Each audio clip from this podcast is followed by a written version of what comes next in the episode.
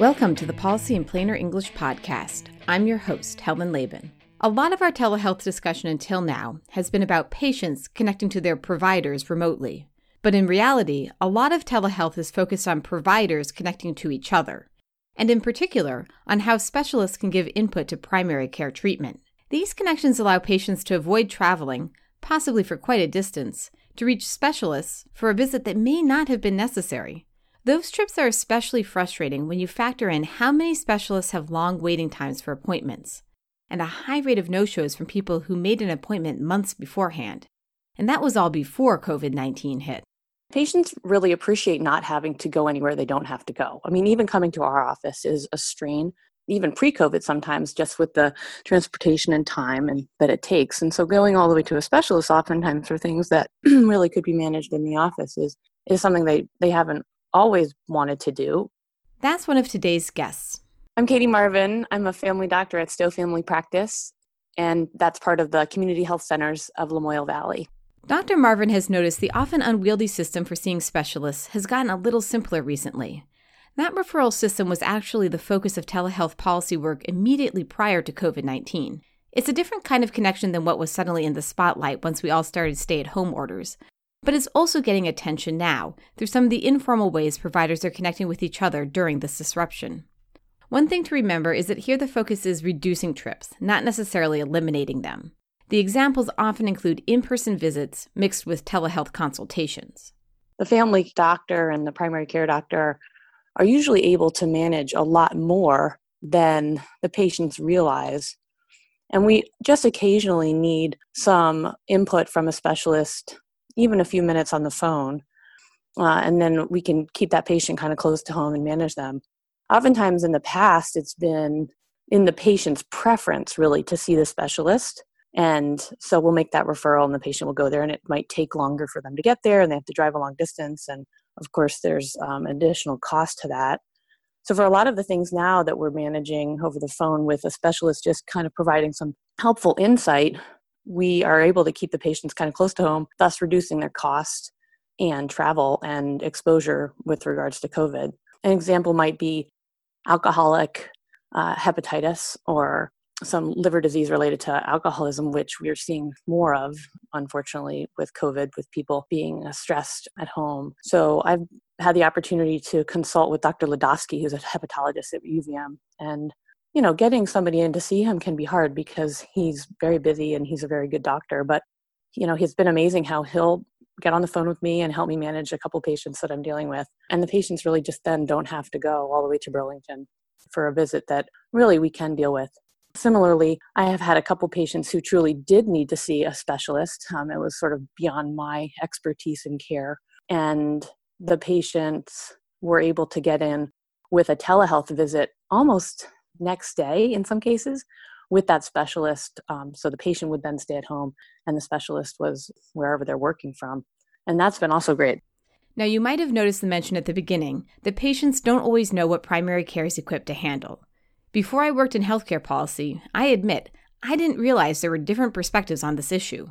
I thought the world was made up of family medicine and emergency departments, with one or two specialists in between, who mostly did heart surgery. Even today, if my primary care provider suggests that I go see a specialist, a dermatologist about a rash, for example, then I assume that's another way of saying that my issue is unknowable, most likely incurable, and I take the referral slip so that she won't feel bad about it, then move on with my life. Apparently, not everyone thinks this way.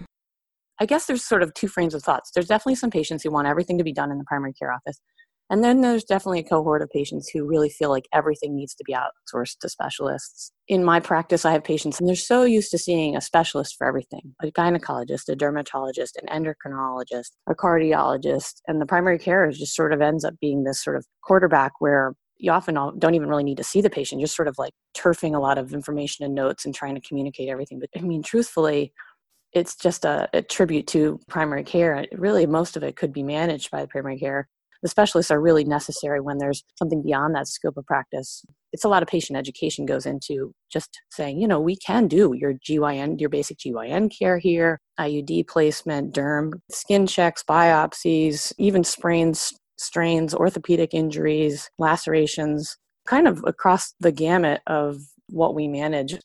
A specialist heavy perspective on care can be a real problem for a health system. It can fracture care continuity and drive up costs, but also drives up wait times to see the specialist in question. This is nothing against specialists. When you need one, you really need one, and right now, the wait to get in can be long. What we've hit is a point where efficiency issues and access issues intersect in rural telehealth. My feeling has always been that if we could get more primary care docs on the ground and give them more confidence to manage all the things that they're trained to do and offload a lot of the minutia that specialists see that they really don't need to, then it would open up the specialist visits for those urgent cases when we really do need to get somebody in. You know, I mean, there are times where I absolutely necessary, I need to get somebody in that day. If I have a kid who comes in with a blood sugar of 400 and it's the first time they've ever been told that they have diabetes at eight years old, I'm going to have them see PJ Zimakas, who's a pediatric endocrinologist, that day. And he will see them, he always has for those diagnoses. So I love my specialists and I use them frequently. I, I guess I just would say that the trend has been to over specialize things. For example, the ER, if a patient went in with a basic sprain, oftentimes the knee jerk reaction from the ER is to refer them to orthopedics when really they could follow up with their primary care doctor uh, very competently and in most cases would have the same recommendations and the same outcome. There are several strategies available for turning back this trend to focus more on primary care, especially in regions with limited specialist availability for in person meetings. Notch, a federally qualified health center in northern Vermont, is one place that's been trying out a formal system for remote consultations called e consults. My name is Jennifer Fenn, and I'm a nurse practitioner. I work for Swanton Health Center. So, we live in a very rural community, and a lot of our patients are low income, don't have reliable transportation, and their life is just really chaotic. So, we typically have a lot of no show rates when we actually are able to get someone into a specialist. And typically, getting a specialist visit requires a trip to Burlington and quite an extensive wait. So, by the time their appointment comes around, a lot of times they don't make it. So I was talking to a friend of mine who works in Connecticut, and she was telling me about this e-consult, which sounded amazing. So an e-consult is a way to connect with a specialist uh, without sending the patient to the actual office. So we basically just create this referral that sends the patient's information along with our question and a specialist from somewhere in the country that's contracted with the company we use will reply typically within 48 hours. The Connecticut company providing these e consults is one set up with a particular focus on helping federally qualified health centers. You also see these systems set up within hospital networks. For example, Dartmouth Hitchcock uses one internally. Or you could establish a link between hospitals and independent primary care in the same geographical area. The concept is the same. Primary care provider submits a case with notes and questions, then receives either input on treatment or a connection to a specialist if the issue really can't be dealt with in primary care. On average, more than 70% of the time, the issue can be managed without a specialist visit. This is in some ways a more formal, virtual analog to an in person system, which itself already had a low tech phone option. Here's Dr. Marvin again. A curbside, I guess, is kind of an informal term when a doc calls another doc. Maybe I would call a, a neurologist about a patient, and I'm not really getting a consult, but I'm just kind of, they're lending me their ear about a case, and I'll sort of present it almost the way a med student would present a case to me. I'll present the case to the specialist and say, you know, this is what I'm going to do. Just off the cuff, this is kind of in the same line of what you're thinking? And do you think they need to come in there, or do you think we should manage them sort of initially with this line of thought for a day, a week, or whatever it is, and then the consult usually the specialist is like yeah you know that sounds appropriate and then we'll go back to the patient and present the options. So, so i always present the option of seeing the specialist. I'm like yeah so you could go see this person. I just talked with them on the phone. Um, this is what we talked about the recommendations and and they'll say yep okay that sounds good. You know we'll just go with that. Or sometimes they're like you know i just really want to see a specialist. I'm like all right i'll set it up no problem. The phone calls work well if you have a pre-existing relationship with a specialist and you're both available at the same time the e-consult system is helpful if you don't have that local connection.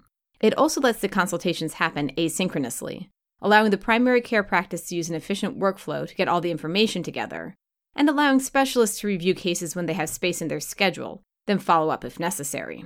The process is actually pretty quick. I only have to order a referral in my note under the patient I'm asking questions about. The part that takes time is asking a good question. So I try to fill in some background data. But typically, once I have that part written, the front desk will pull together all the labs, all the supporting notes. And so I don't have to worry about any of that. So it's actually usually a pretty quick process I just fit into my day. Usually, when I'm writing up the note for that patient, I'll just add the consult in.